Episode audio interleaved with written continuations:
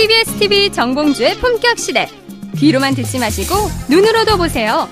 시민의 방송 TBS TV는 IPTV, 케이블 TV를 통해서 시청할 수 있습니다. KT 올레 TV 214번, SK BTV 272번, LG U TV 176번을 통해 시청할 수 있고 케이블 TV의 채널은 TBS 홈페이지를 통해 확인할 수 있습니다. 구글 플레이 스토어, 앱 스토어에서 TBS 앱을 검색 다운로드 받으면 24시간 어디서나 TBS TV를 시청할 수 있고요. 유튜브, 네이버 TV, 다음 TV 팟을 통해서도 시청 가능합니다. 정봉주의 품격 시대. 이젠 눈으로도 보세요.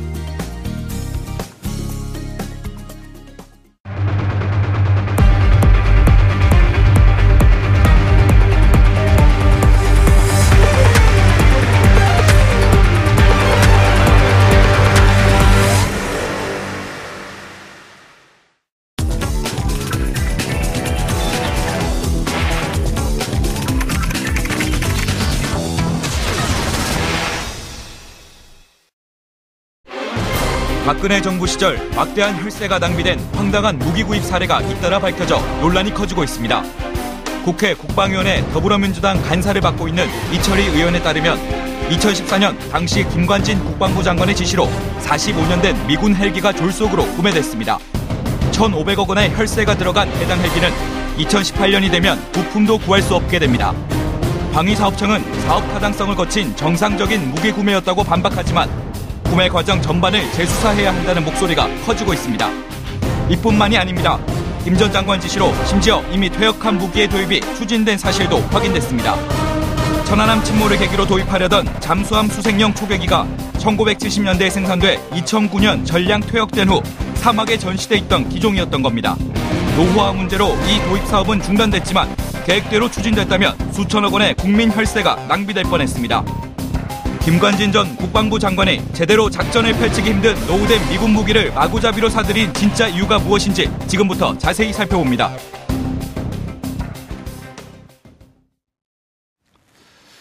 (9월 20일) 수요일 정봉진 품격시대 두 번째 이슈 들어가겠습니다 박근혜 정부 시절 45년 된 고물 수준의 미군 헬기를 1,500억 원이나 들여 구입했다는 보도가 나와 논란이 커지고 있습니다. 이 한심하고 의심스러운 구매 과정에 김관진 전 국방부 장관이 직접 개입했다는 정황도 강하게 나오고 있는 상황인데요.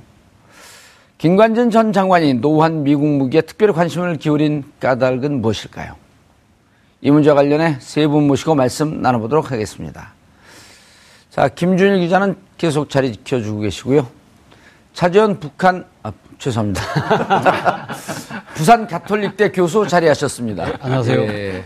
바로 앞에 우리가 북한 문제를 얘기하다 보니까 예, 이야기 북한 가톨릭 때 네. 아, 앞뒤가 안 맞는 얘기를 할 뻔했네요. 괜히 국가보안법으로 한 번에 한 번에 훅 보낼 뻔했어요. 자 손소 변호사님 자리하셨습니다. 예. 김준일 기자님. 예. 김관진 국방부 장관 당시 예. 2012년이죠. 예. 예. 이명박 정권이 막 아, 마무리로 향하고 있을 때. 예, 맞습니다. 예, 김관진 국방부 장관 평상시 취미가 빈티지인가요? 아.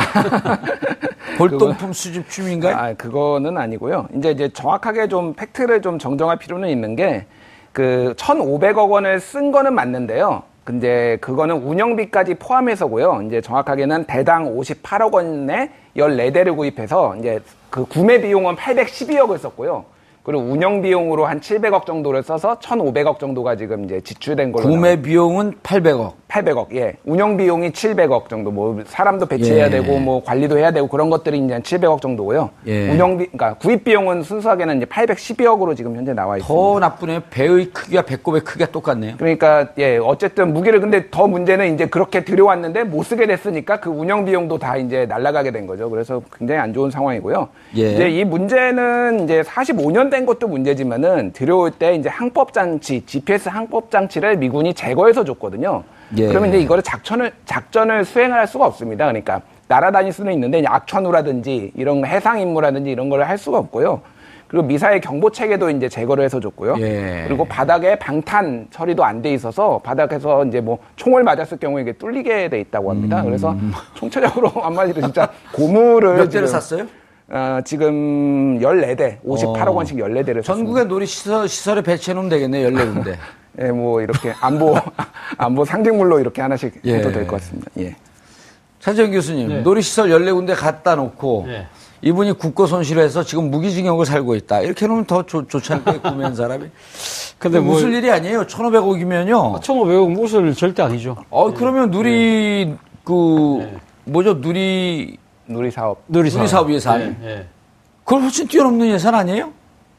놀이사업 예산보다는 훨씬 적은 거죠. 훨씬 적은 적은 네. 조단위니까 조단위니까. 아, 그래 한 지역에. 네. 한 지역은 충분히 커버가 될 수 있는 상황인데. 네. 뭐 지금 그 아, 우리 김준일 기자 말씀처럼 이야기를 한다면 만약 자동차에 비유를 하면 이렇게 이야기할 수 있겠죠. 단종된 모델을 연식이 오래됐고 정비소 부품도 없는데 내비게이션도 없어요. 그 내비게이션을 운전자 자기 휴대폰 내비게이션을 사용하는 그러한 차를 샀다는 거하고 똑같은 케이스라고 이야기할 수 있겠죠. 예. 그렇기 때문에 좀 어떻게 보면 한심할 수 있다는 이야기도 있습니다만 여기에 대해서 국방부를 비롯한 이쪽에서 나오는 반론도 있습니다. 반론은 예를 들면 뭐냐면 지금 이게 치누크 헬기 자체가 지금 우리 뒤에 그 배경 화면을 놓습니다만 로터라고 해서 양쪽에 이렇게 탑이 있습니다. 음. 쌍발기가 쌍발기. 돌아가죠. 예. 돌아가기 때문에 이거는 상당히 균형감을 잘 잡습니다. 그리고 덩치가 아주 크죠. 그렇기 때문에 아주 그 무거운 화물들을 실어 나르는데 아주 적합합니다. 그렇기 때문에 군에서만 이 지금 그 하민 놈입니다만은 저 루트가 두 개 있기 때문에 상당히 균형감을 잘 잡기 때문에 그 무거운 화물을 실을 수 있다. 그래서 지금 이 도입할 때 목적 중에 하나가 전방에 급유를 하기 위한 헬기였다. 그렇기 때문에 여러 가지 뭐 앞서 이야기했던 뭐 미사일 경보 장치라든지 뭐 그런 것들이 필요 없다고 하는 것이 또 방사청의 또 주장이기도 합니다. 그 부분에 대해서 과연 이 헬기의 용도가 뭐였는지 이걸 조금 더 따져볼 필요는 있습니다만 어쨌든 그러니까 이 미군 측에서 이 헬기를 팔겠다, 넘기겠다고는 이야기를 하자말자 거의 한 달 사이에 이것이 후다닥 진행된 된 부분에 대해서는 뭔가 조금 석연치 않다는 부분은 지울 수가 없습니다. 아니 미국 미군 측에서도 예. 미국 측에서도 제안서 팔겠다는 제안서를 다섯 장짜리 A4 용지를 보내왔다는 거 아니에요? 네. 1,500, 800억 어치를 네. 팔면서 네. 그리고 이틀 만에 결정을 했다는 거 아니에요? 김관진 장관이 구두로?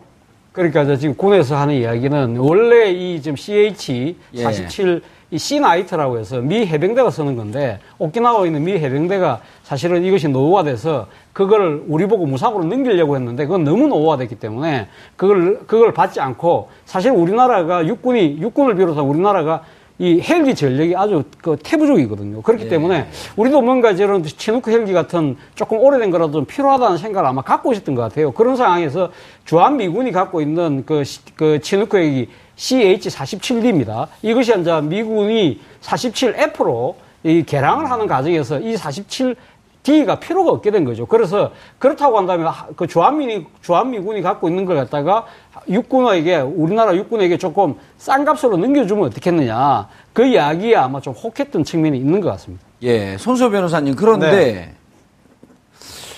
어 자기가 2012년에 구입을 해요. 네.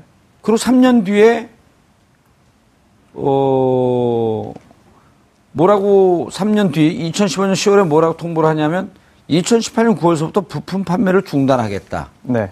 아, 보통 차, 차량 하나도요. 네. 신차가 개발되면 그 부품이 중단되는 게 15년, 20년이거든요. 네. 근데 구입하자마자 결국 6년 만에 부품 공급이 중단돼요. 실질적으로 한 5년 쓴 거거든요. 네.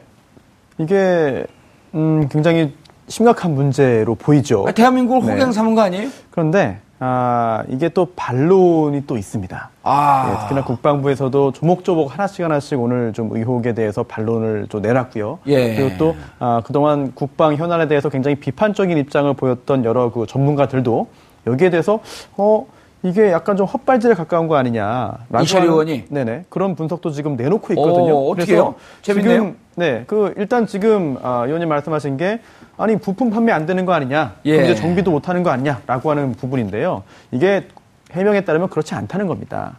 이게 음, 2018년 9월부터 부품 판매 중단 통보가 있었던 걸 사실입니다만 하지만 그 후에도 상용 구입은 얼마든지 가능하다. 그리고 또 이 해당 기종을 우리나라뿐만 아니라 뭐 10여 개국 이상에서 이미 계속해서 사용하고 있기 때문에 무슨 말이죠? 부품 판매는 중단하는데 상용 네. 구입은 가능하다? 제가 네. 조금 설명을 드리면 예. 이 사실 이 군수품 같은 경우는 미국에서 그러니까 외국 팔 때는 FMS라고 Foreign Military Sales라는 대외 군사 판매라는 계정이 있습니다. 그 예. 그 계정을 통해서 승인하여서 파는데 예. CH40D 같은 경우는 이제 단종이 되기 때문에 그렇기 때문에 FMS 방식으로 팔지는 않겠다는 거죠. 정부가 파는 것이 아니라 민간 아. 베이스에서 파는데 CH47 같은 경우는 워낙 뛰어난 기종이기 때문에 지금 전, 이, 예, 지금 현재 기종이 예, 기종이 그러니까 그 전 세계에 이것이 이 헬기가 상당히 많이 퍼져 있다는 거죠. 아. 그렇기 때문에 군사 판매 방식으로는 뭐안 하지만 그 수요는 계속되고 있기 때문에 그럼 이 회사가 로키드 마틴이지 않습니까? 로키드 마틴이 민간 차원에서 아. 할수 있는 것이죠. 아 저도 이 헬기를 많이 봤어요. 그 네. 이라크 갔을 때도 봤고 네. 파키스탄, 아프가니스탄 갔을 때 아, 직접 한게 아니라 영화에서 네. 영화에서 많이 나오더라고요, 이게. 그거, 그거 같아요, 쌍발기. 네, 쌍발기. 가장 그 네. 보편화되어 있는. 네. 아, 민간 차원에서 팔겠다. 그러니까 네. Foreign Military Sales라고 하는 군수품으로 납품하는 방식은 중단하고, 중단하고. 아마 요거는 좀 싸겠네요. 여기에 좀 더 비쌀 수가 있다. 아, 더 비쌀 수가 네, 있고. 네, 로키드 마틴사가 그거는 뭐 자기들이 어. 이제 뭐 알아서 시장 가격이 형성되겠지만 음. 아무래도 단종됐기 때문에 그럼 우리는 또 필요하니까 예. 비싼 가격으로 살 수밖에 없는 그런 우려가 생긴다는 거죠. 근데 CH47기 시노크 헬기라 그랬죠? 예. 성능은 좋다 좋다 그러나요? 성능은 상당히 우수합니다. 예, 시누크 이제 계속적으로 지금 개량이 되고 A부터 시작해서 D 예. 지금 F까지 올라와 있거든요. 시누쿠에게 대해서 조금 설명을 드리자면요. 예. 이게 지금 시누쿠, 시누쿠. 예, 이제 시누쿠라고 한국에서는 발음을 하고 있고요. 미국에서는 이제 시누쿠라고 발음을, 발음을 예. 하는데요. 이제 뭐냐면은 그 전통적으로 미국은 그, 아, 그 인디언, 그러니까 Native America 부족 이름을 이제 헬기에다 붙였습니다. 그래서 아파치 헬기 이런 예. 것처럼 시누크도 이제 인디언의 그, 그, 그 Native America 부족 오. 이름이고요. 이게 이제 처음에 개발. 어, 헬기가 뜨네요. 예, 예. 이게 다음에 우리가 저 방송을 정확하게 하기 위해서 일단 한번 타보고 오죠. 예. 네? 이게 이제 1960년대, 예. 60년대에 이제 제가 알기로는 보잉사가 제조한 걸로 알고 있어요. 록히드 마틴이 예. 아니라 보잉사가 제조를 했고요. 요게 실전에 처음 투입된 거는 월남전입니다. 베트남전에 투입이 돼서요. 아. 그래서 예전에 영화 드라마 보면은 머나먼 정글에 보면은 거기에서 예. 이 이거를 타고 이제 다 작전에 투입이 되죠. 그러니까 음. 저, 저 헬기를 타고. 그래서 굉장히 그 우수한 성능을 해, 가졌기 때문에 지금까지 50년 이상 이제 예. 계속 유지가 된 거고 그 2001년에 올림픽 음. 대교에서 구조물 올리다가 이렇게, 음. 이렇게 추락한 헬기 있지 않습니까? 예. 그게 시누크 헬기입니다. 이미 한국은 도입을 해서 많이 운영을 하고 있었던 음. 상황이고요. A, B, C, D, E, F 이렇게 계속 업그레이드가 되는 버전, 버전, 예, 버전, 버전, 버전 업그레이드가 되는. 그래서 이제 이거 도입을 한 거는 문제가 아닌데 왜 오래된 거를 45년이나 된 거를 그러면 비싼 값에 주고 했느냐. 이거 음. 이미 우리도 운용을 하고 있었어요. 그래서 아. 전 세계 16개국이 이미 쓰고 있고요. 그게 이제 핵심은 그거죠. 비싼 값에 오래된 거를 왜 했느냐. 음. 그거에 대해서 이제 국방부 해명도 좀 나오고 있긴 하지만 예. 시장 형성가보다 좀 비싸게 샀다. 그리고 어 업그레이드 버전이 계속 나오긴 했지만은 오래됐다. 약간 논쟁적 요소는 있을 것 같은데요. 네, 오늘 또 제가 뭐 국방부 편 들어주긴 싫고 예. 특히나 이제 방산... 아니, 요 네. 정상적으로 한번 투표를 들어줘야죠. 그런가요? 네, 그렇죠. 근데 김관진 장관의 국방부가 아니라 네. 문재인 대통령 정부의 국방부예요. 네, 어쨌든 그 방산비리 의혹을 지금 사고 있는데요. 예. 어, 당연히 엄벌에 쳐야 되죠. 존재한다면 실제로 예. 방산비리가 존재한다면 그런데 아. 사실관계는 따져야 됩니다. 그렇죠. 그래서 국방부의 반론 그리고 또 이제 일부 전문가들의 그런 반론도 한번 종합해가지고 뭐 정보 전달해드리는 건 굉장히 의미가 있는 것 같아가지고 음흠. 오늘 이제 그 어, 다른 전문가들의 그런 그 어, 공격에 대해서 한번 예. 제가 전달을 한번 해드리겠습니다.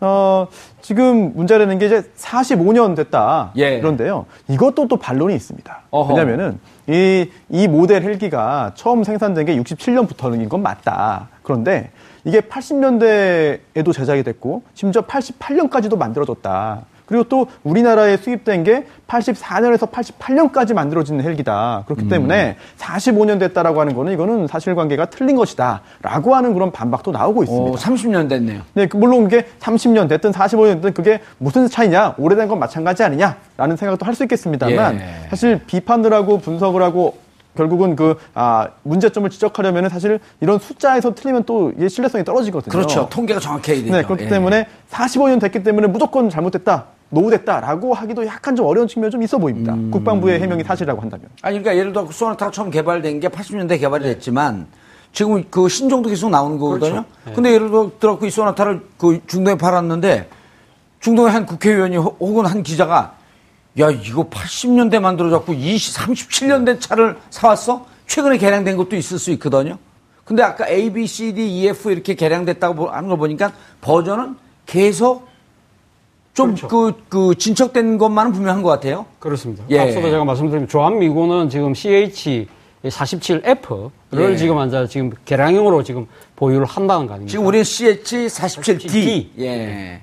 그만큼 차이가 있는 것이고 지금 시장, 시장 가격도 우리는 지금 대당 58억인데 지금 47D 같은 경우도 아마 시장 가격도 한 800만 달러 정도 한다고 그러니까 한 80억 뭐 정도가 된다고 그럽니다. 오. 그렇기 때문에 오히려 우리가 그때 싸게 산 측면도 있습니다. 아니요, 이때는 1대 800일 때 샀어요. 아, 그런가요? 오해하시면 안 돼요. 지금 네. 1대 1100쯤, 150쯤 되잖아요? 네. 그러니까 지금 옛날 거로, 옛날 달러로 계산하게 되면 지금 한 55, 60억, 65억 요쯤 되는 거예요. 아무튼 그래서 지금 그 이철희 의원이 주장한 부분에 대해서 예. 우리 손소 변호사가 아마도 그 국방부 쪽에서 한 이야기가 있습니다만 여러 가지 좀 들여다볼 측면이 분명히 음. 있습니다만 약간은 조금 그 조금 너무 조금 좀 이 사실 자 사실관계 자체를 우리가 조금 더 세밀하게 들어볼 필요는 있다는 거죠. 그 흥분해서 얘기한 측면이 있을 예, 수 있겠다. 예. 예. 예. 팩트 체크가 나, 났어야죠, 이럴 때. 예, 아니, 제가 뭐 이거는 직접 가서 이게 뭐 부품을 들여다볼 수 있는 건 아니라서 저도 이제 뭐. 앞으로 이런 거 한번 타보고 오세요. 그 소리가 어떤지, 균형 잘 잡혀 있는지, 예. 팩트 체크하려면. 예, 뭐, 참 아쉽게도 제가 타볼 일은 없을 것 같고요. 이제 그, 뭐 다 이제 변호사님이나 교수님이 말씀해 주셨는데, 이제 그, 뭐, GPS 항법 장치 이런 게 이제 빠진 건 맞고, 그거를 3년째 안 주고 있는 것도 많습니다, 미국이. 예. 그러니까 원래 주기로 돼 있었는데, 그런 것들이, GPS? 예, 예, 예, 그런 음. 것들을 제공을 안 하고 있기 때문에, 국방부가 그런 부분에 있어서는 분명히 비판을 받을 소지가 있는 건 맞고요. 음. 왜냐면 제대로 돈 제값 주고 샀는데 약속한 거를 제대로 얻어내지 못하는 거는 분명히 국방부의 무능이나 태만 이런 게 있지 않느냐라는 비판이 예. 아니 계약을 좀 철저히 못했다든지 예, 예 계약을 음. 철저히 못했다든지 뭐 그런 비판은 충분히 있을 수 있고 아까 전에 뭐 얘기하셨는데 엔진은 또 새 거랍니다 그러니까 이게 45년 된 엔진은 아니고 엔진은 또 뭐 신형 그러니까 중간 중간에 이제 부품을 바꿔야 되지 않습니까? 예, 복잡하네요. 겉에는 오래된 거는 맞는데 음. 이제 또 부품들은 새 것도 있고 그래서 예. 이게 조금 복잡한 사안인 건 맞, 맞는 것 같습니다. 그러니까 겉에는 한 45세 된 아저씨인데 심장은 또한 그 12세 된 심장을 갖고 있고 예. 뭐 이런 거네요. 예, 예. 음. 근데 우리가 지금 미국 그 무기를 많이 구입을 하지 않습니까? 예. 많이 구입을 하는데 사실 문제가 뭐냐면 지금 뭐 GPS 연동된 하, 그 항법 장치 문제가 있습니다만은 사실은 그 미국으로부터 무, 그 무기를 들여오면 요즘 전부 다그 이 뭡니까 이 자, 뭡니까 전자기기 형태로 그렇죠. 돼 있지 않습니까? 예. 이 소프트웨어가 봉인돼 있거든요. 우리가 함부로 뜯어볼 수가 없습니다. 그러니까 우리는 무기 살때 그러니까, 일본 같은 경우는 기술 이전을 약속을 약속받고 하는데 우리는 그러니까 우리가 마음대로 뜯어서 그걸 그걸 마음대로 조작을 못하기 때문에 예. 우리가 사실은 어떻게 보면 계속적으로 미국 무기를 사들일 수밖에 없는 음. 그런 셈이죠. 조금이라도 만약에 그, 그 버전업을 시키려고 하면 예. 미국의 기술자들이 와야 되는 거고 그 사람들 안 오면 또 어떤 식으로 또, 또 모셔와야 되고 또 거기에 대한 또 이 버전업에 대한 또 엄청난 비용을 계속적으로 물어야 되는 거예요. 그런 상황인 거죠. 그렇기 때문에 보면 어떻게 보면 조금 불평등한 이런 지금 거래가 형성되는 시장이 바로 예. 이 군사 무기 시장이라는 거죠. 그 록히드 마틴사의 F-15인가요? 그 이명박 정부 시절에 구입하려고 그랬다가 박근혜 정부 시절로 넘어왔던 예, 예. 항상 논란이 되는 F-15 전투기 맞죠? F-15인가요? F-35A. F-35A. 차세대 그리고 아직 실전에서 검증도 안 됐는데 그렇죠. 가격은 계속 솟고 있고. 계속 솟고 있죠. 예. 원래는 그것도 사실은 그 우리 35 F35A를 우리가 이걸 계약할 때 그러니까 이거 원래는 다른 거 F15SE라고 해서 예. 보잉사가 갖고 있는 걸 원래 하려고 했다가 사일런스 이글이라고 하는 예, 그렇죠. 예. 그걸 지금 그 당시 국방부 장관이었던 김관진 장관이 정무적 판단에 의해서 F-35A로 했지 않습니까? 이거 스텔스 기능이 워낙 좋고, 음. 그리고 앞으로 차세대 전투기, 이 모든 기능을 다 갖고 있다 해서 상상 속의 전투기였는데 예. 이걸 갖다가 선정을 했는데 그때 선정할 때도 미국으로부터 기술 이전 받는 걸로 해서 계약을 했습니다. 계약을 했는데 결국 미 정, 미국 정부가 기술 이전을 거부했습니다. 워낙 이거 첨단 무기고 하기 때문에 예. 그런데 지금 아직도 F-35 어, A가 완, 완벽한 실체물이 아직까지 개발되지는 않았습니다. 그렇기 때문에 차세대 전투기를 보유하는 이 지금 그 스케줄이 계속적으로 뒤쳐지고 있는 상황입니다. 예, 손소 변호사님 지금 네. 이거 우리가 얘기하는 것도 물론 그 오늘 주제와는 다르지만 네. 이런 거 아닙니까? 이게 문제 제기를 하고 있는 게, 자, F-15SE 보잉사에서 하려고 했던 것, 살려고 했던 것을 몇 개월, 몇 년 동안 토론 끝에 결정을 했는데, 김관희 장관이 느닷없이, 네. 근데 그 전에 박근혜 대통령 후보, 박근혜 당시 후보가 이런 얘기를 합니다. 차세대 전투기 사업은 다음 정권으로 넘겨라. 그렇죠. 그러니까 문재인 대통령께서 사드 문제는 차기 정권에서 하는 게 맞다라고 하는 것과 다른 의미로 그래서 우리가 그때 조롱을 했단 말이에요. 어, 이게 그 방산, 방산업체에서 엄청난 떡고물이 있으니 니네 4대 강하고 자원외교를 많이 먹었으니까 우리 그 다음에 전투기 사업으로 우리가 먹을 테니까 다음으로 넘겨 라고 제야에서 조야에서 조롱 섞인 말을 했거든요. 왜 그러냐면 김관진 장관에게 왜 F-35A를 바꿉니까? 그러니까 정무적 판단입니다. 그 말 한마디로 이제까지 거쳐왔던 민주적 절차와 과정이 묵살이 돼버린 거예요. 그럼 여기 뭔가 수상한 얘기 있는 거 아니야? 이런 의심을 하는 거 아니에요? 사실 국방 관련된 부분에 있어서 어디까지 공개되는 것이 맞는 것인가 예. 여기에 대해서는 이론이 있을 수 있습니다. 어, 느 정도 비밀스럽게 진행되는 측면도 있고 또 예. 그게 국익에 부합하는 요소도 있겠죠. 그런데 아, 이게 너무나 비밀스럽게 진행이 되고 또한 일반적인 상식으로 볼 때 합당한 판단의 근거를 모르는 상태로 그럼요. 막대한 비용이 집행된다고 한다면 여기에 대해서는 어, 의혹이 제기될 수밖에 없고 그게 아니, 우리 세금으로 하는 건데 그렇습니다. 그렇기 때문에 네. 오히려 이제 국방 전력에 있어서 차질이 생길 수가 있는 것이죠. 신뢰하지 음. 못하는 군이 어떻게 또 어, 이제 제대로 된 국방력을 발휘하겠습니까? 예. 그렇기 때문에 어느 정도는 그래도 최소한 국민들을 납득시킬 수 있는 의사결정이 있어야 되는데 어, 이 정무적 판단이다. 이게 정치인이면 모르겠는데 예. 이게 아, 뭐 국방부 장관도 정치인이라고 볼 수는 있을까요? 뭐 음. 뭐 관료긴 관료긴 합니다만 이게 정치가 영향을 미칠 수는 있어도 정치에 따라서 결정되면 안 되는 부분인데 예. 이걸 정무적인 판단이라는 용어를 씀으로써 오히려 의혹을 더 부풀린 게 만든 측면도 있는 것 같아요. 아니 이게 우리가 대민주주의 국가이기 때문에 국민들이 직접 다 들여다볼 수는 없지만 국회 군사 국방위라든지 정보위라든지 비공개를 전제로 해서 국회의원들에게 오랜 과정 토론을 하면서 설명할 수 있는 과정이 있어야 되거든요. 그렇습니다. 그 국회의원들이 나와서 우리가 밝힐 수는 없지만 충분히 납득했다. 이런 과정이 있어야 되는데 다 무시한 거 아니에요. 해당 사업이 예산이 이제 책정된 게 7조 원이거든요. 그 아... 이상입니다. 그런데 아, 물론 사업보다 많은가요, 이거는? 네. 네. 이런 막대한 그런 어, 자금이 결국은 세금으로 조절되는 거 아니겠습니까? 예. 그렇다면은 결정을 어떻게 했는지, 왜 했는지, 누가 했는지 어떻게 비, 구체적으로 아... 비교했는지 왜 그렇게 했는지에 대해서 국민들에게 설명을 하고 납득을 시키게 해야 될 의무가 있는 것인데 이런 의무에 대해서는 크게 생각하지 않는 것 같아서 지금도 안타깝습니다. 음. 차 교수님. 예. 어쨌든 근데 국방부 설명은 지금 적극적이고 공격적으로 나와요. 네. 이해할 만한 구석이 없진 않아요. 네. 그런데 지금 또 다른 또그 의혹이 꼬리를 물고 있는 게 대잠 초계기거든요. 예. 이 부분도 사실 지금 김관진 장관이 결정한 부분이다. 어. 대잠 그 대, 그러니까 잠수함을 이거 뭡니까 경계하는 비행기 초계기가 S3B라는 것이 있었는데 이 예산은 엄청납니다. 8천억입니다. 8천억인데 이 지금 이 대잠 초계기가 사실은 이 그 미국에서 퇴역을 해서 애리조나 사막에 그냥 방치되어 있는 걸 사오려고 했다는 거 아닙니까? 아하. 그런데 그것이 올해 제동이 걸렸, 아니, 그, 어, 작년에 제동이 걸렸습니다. 왜 제동이 걸렸느냐?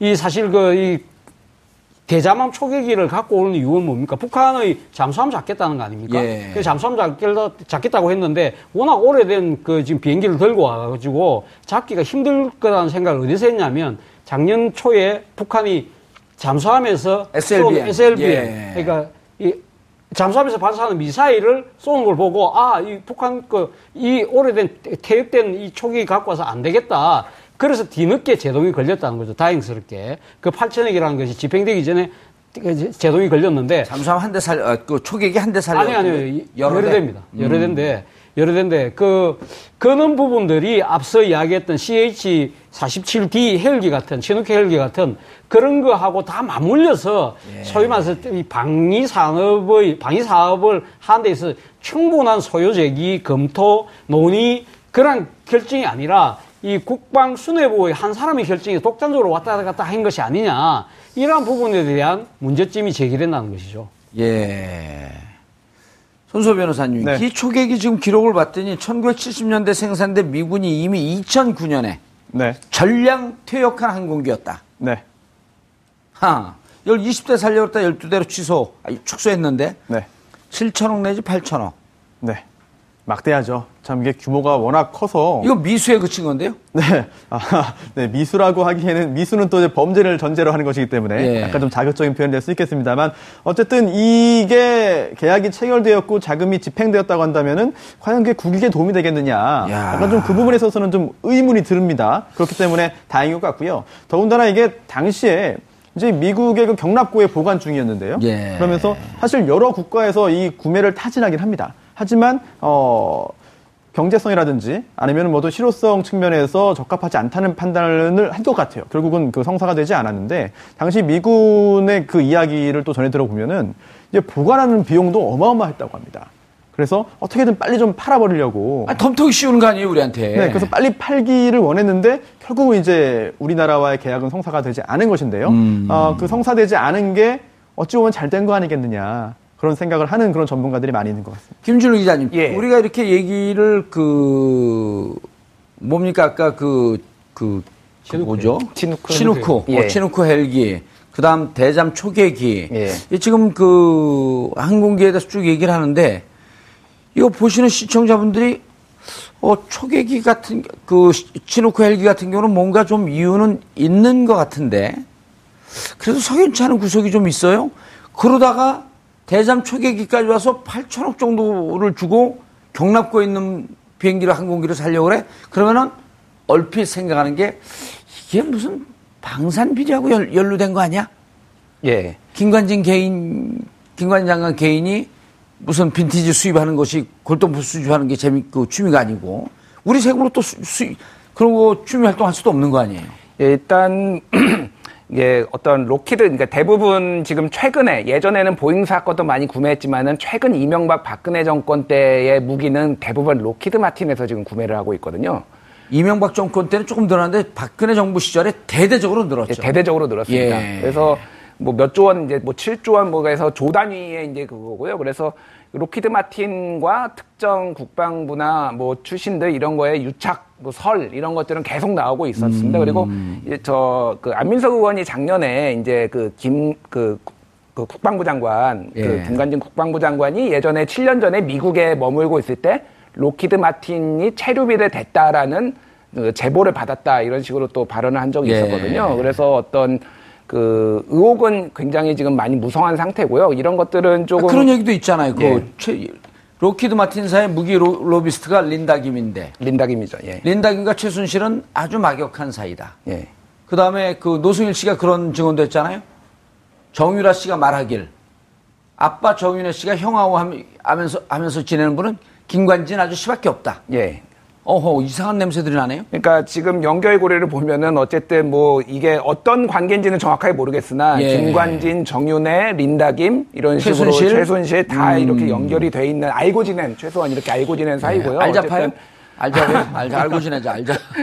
그래서 어쨌든 이 단위가 다르지 않습니까? 아. 다른 그런 뭐 비리하고는 다르게 이건 조단위로 가기 때문에 예. 거기에서의 어떤 수고비, 어떤 그런 것도 떨어지는 소위 말하는 떡고물도 다릅니다. 그래서 아. 공식적으로 미국에는 아예 무기 로비스트가 이제 활동을 하고 있는 거고요. 무기 로비스트의 예, 예. 에이전시 피가 10% 된다라고 하는 게또 국장계 정설 아니에요? 예, 예. 그 정도 이제 안팎으로 이제 되는 거기 때문에 야. 그렇게 한번 뭐 1조 원을 성사를 하면은 천억 원씩 떨어지는 거기 때문에 엄청나게 이제 뭐 많은 그 금액이죠. 그러니까 그래서 음.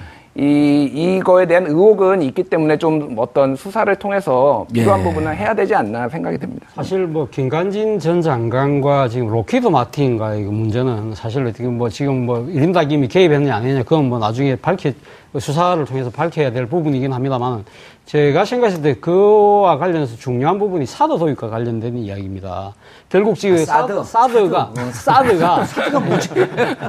사드가 로키드 마틴 제품이지 않습니까? 예. 근데 김관진 장관이 당시 그러니까 박근혜 정부 어, 박근혜 전 대통령이 탄핵되고 나서 대통령이 유고 상태였던 4월 26일 날 전격적으로 사드가 발진돼서 한국에 도입돼 들어오거든요. 예, 그때 김관진 장관이 안보실장이었는데 안보실장이 그 며칠 전에 미국을 다녀왔다는 예. 겁니다. 그렇다고 한다면 과연 사드라는 부분이 뭐, 뭐 김관진 장관은 그런 생각할 수 있겠죠. 아마 정권 교체가 되고 사드는 근데 필요한 것이고 그렇기 때문에 내가 독박을 쓰더라도 내가 음. 결정해서 그럼 들어놓고 가겠다. 그런 애국 충정에 의해서 한 건지 예. 아니면 진짜 이 록히드 마틴과의 부적절한 관계 때문에 그걸 한 건지 그 진상은 꼭 한번 따져볼 필요가 있다. 음. 지금 사실 뭐 이 새 정부가 들어오기 전에 일종의 알박기처럼 하는 바람에 상당히 여러 부분이 꼬인 측면이 분명히 있는 거거든요. 예. 그런 측면에서 본다고 한다면 이 사드가 왜 전격적으로 조기 배치가 됐는지 음. 그 부분에 대해서 분명히 짚고 넘어가야 될 대목이라는 것이죠. 그렇죠. 다시, 다시 한번 우리가 손소 변호사님 상기시켜야 네. 될 게, 자, 지난해 사드 배치 전격적으로 결정한 게 7월인가요? 7월. 예, 7월 네. 결정하면서, 어, 12월 대선 전에 배치할 것처럼 얘기했었단 말이에요. 그리고 그 이제 원래 올, 올 연말이었죠. 예, 그렇죠. 올 연말. 예, 원래 예, 올 연말. 그러다가 이제 9월, 10월쯤에 어 이게 최순실 국정농단 사태가 벌어지면서 7월이나 8월쯤 배치할 것처럼 좀 땡겨졌단 네, 말이에요. 땡겨졌다가. 예. 그러다가 이제 촛불 혁명이 쑥 가니까 느닷없이 4월 배치가 된 거란 네. 말이에요. 이렇다고 본다면 누가 보더라도 두 번이나 시기가 땡겨지면서 당겨지면서 알박기했던 거 아니야? 그럼 김관진 아저씨와 록히드 마틴사는 무슨 브로맨스? 그럴 의혹이 계속해서 제기되는 것이죠. 의심을 어... 하게 될 수밖에 없습니다. 특히나 당시에 이제 작년 이제 하반기의 정치 상황을 볼 때, 어, 이 사드 배치를 서두르지 않았다고 한다면 정권이 바뀌고 또 상황이 어떻게 변할지 모르기 때문에 아예 사드 도입이 안 되는 거 아니냐 이런 음... 생각을 했을 것 같아요. 당연히. 뭐 당시에 그런 그 전국 상황을 볼 때 정권 교체가 굉장히 또 이제 많이 아, 이야기가 됐던 상황이기 때문에 어 야 이거 사드를 도입하기로 배치하기로 다 얘기해놨는데 갑자기 정권이 예상치 못하게 바뀌어가지고 이행이 안 될 경우에는 그로 인해서 이득을 보는 여러 사람들이 결국 헛쓰고 한 거 아니냐. 이런 상황으로 진행됐던 것이 아닌가라고 하는 의심을 여러 사람들이 하고 있는 것이고요. 예. 결국은 음 이제 로키드 마틴 관련해 가지고 김관진 전 장관 같은 경우에 아까 이야기했던 대로 뭐 어, 해외 체류할 때 어떤 비용 지원도 받았다 뭐 이런 의혹도 나오고 있지 않습니까? 물론 예. 의혹인지 단순한 그런 그 어, 어떤 근거가 빈약한 상태에서의 의혹을 제기한 것인지 근거가 있는 것인지는 저는 잘 모르겠습니다. 하지만 만약에 그런 이야기가 계속 언론에 나오고 한다면은 이거는 김관진 전 실장 입장에서는 명예훼손이거든요. 그렇다면 저 이번 기회에 한번 명예훼손으로 고소를 해서 실제로 그런 일이 있었는지 여부를 수사, 수사기관에 또 수사를 해서 밝히면 좀 되지 않겠느냐. 어, 누구를 명예훼손으로 고소해요? 그런 의혹을 제기한 안민석, 안민석 의원. 의원이 네. 안민석 의원이 뭐 국회에서 한 발언이 아니기 때문에 면책특권 대상도 아니거든요. 예. 그래서 아 근데 안민, 석 네. 의원은 명예훼손을 걸면 네. 그 세창자라서 확 죽어버려요. 근데 안민석 의원이 죽는데 안민석 의원이 김관진 전 실장이라고 딱 이름을 명시하지는 않았습니다. 아 그랬나요? 네. 아 명시하지 않았어요. 명시 하지는 않았고 사람들이 추측에 의해서 김관진 아, 이름만 대면 알 수 있는 안보 실세 아, 그분이. 봤어요. 여기서 안민석 의원이 얼마나 교활한 정치인이 딱 티가 나잖아요. 아니, 제가 명시한 꼴이 됐네요. 손소 변호사도 네. 한번 네. 그 명예훼손 고, 그 고발되면 네. 또 정치계로 쑥 갈지 어떻게 알아요? 아유, 그럴 생각 없습니다. 네. 예. 아유, 왜냐면 정치계로 선수 가는 것보다는 그거 보호하에 가는 게 낫죠. 선수호. 자, 김준일 예. 기자님. 예. 아, 차, 차 교수님 말씀하시죠. 아, 이번에 그러니까 김진관진 장관, 아, 전, 전 실장, 전 장관 같은 경우 앞서 뭐 사법 문제를 통해서 뭐 밝히라는 이야기가 있는데 그 전에 아마 그 아마 사법의 하나의 선상에 쓸 것 같습니다. 지금 사이버, 사령부, 사이버 사령부, 예. 사이버 사령부, 사이버 사령부. 예, 그 댓글 문제 때문에 사실 지금 어제 이철희 의원이 뭐 이야기를 했습니다만은 이그 김관진 전 장관이 당시 장관이 그 사인을 해, 보고받고 사인했다는 부분이 나왔지 않습니까? 이 부분은 아마 제 생각에는 아마 충분히 수사의 대상이 되지 않을까 생각이 듭니다. 예. 김준일 기자님. 예. 방금 말씀하셨지만 이제 사이버 사령부의 댓글 공작 지휘했다는 의혹도 있고 자, 방산 비리라고 하는 것은 이제 어 바로 박근혜 정부 들어오자마자 사자방, 사대강, 자원외교 방산, 방산 비리라고 하는 것은 말씀하셨듯이 엄청난 국고가 손실되는 부분 아니에요? 예. 김관진 장관 포토라인에 쓰겠죠? 일단은 뭐 이게 현재로서는 그러니까 예. 의혹은 많지만은 직접적으로 했다 뭐 어떤 걸 뭐 소위 말해서 도, 돈을 받았다거나 뭐 아, 사이버는 나왔잖아요. 예, 그렇죠. 그러니까 음. 이제 그거는 근데 이제 그 방산 비리는 아닌 거죠. 예. 근데 이제 아니지만은 다른 경로를 통해서 이게 이제 이름이 거론되거나 그랬을 때 요즘 이제 방산 비리에 관해서 이제 수사하는 게 많지 않습니까? 카이도 있고 뭐 여러 가지 이제 있으니까 이 뭐 사이버 요 그 사령부 댓글 문제는 이제 뭐 이제 수사를 조사를 받아야 되는 부분이고 예. 다른 부분을 좀 더 이제 정 정 그 검찰이 면밀히 좀 조사를 하다 보면은 음. 좀 나올 수 있지 않을까 그런 생각이 듭니다. 방산 비리는 그 규모가 정말 엄청나요. 예. 그리고 아까 그 F-35A 같은 경우는 7조. 어, 그럼 우리 국방 예산에 한 얼마 되나? 한 20%쯤 되는 거죠? 그렇죠. 국방 예산에 한, 사, 한 35조, 예. 40조 가까이 40조 정도. 예. 예. 알겠습니다. 아, 항상 강조하는 거지만 방위 산업 비리 어, 막대한 국가 예산이 들어가고 그 모든 돈이 우리가 아, 피땀 흘려낸 세금입니다. 아, 방위 산업 비리에 의혹이 있으면 역시 이것도 적폐의 일환이고 이 적폐를 청산하지 않고선 대한민국이 한 발도 앞으로 나갈 수 없습니다. 그 정점에 끝없이 이름이 나오는 김관진 전 국방부 장관, 김관진 전 안보실장. 국민의 감시로부터 피할 수 없을 것 같습니다. 9월 20일 수요일 정봉주의 품격시대 마치겠습니다. 감사합니다.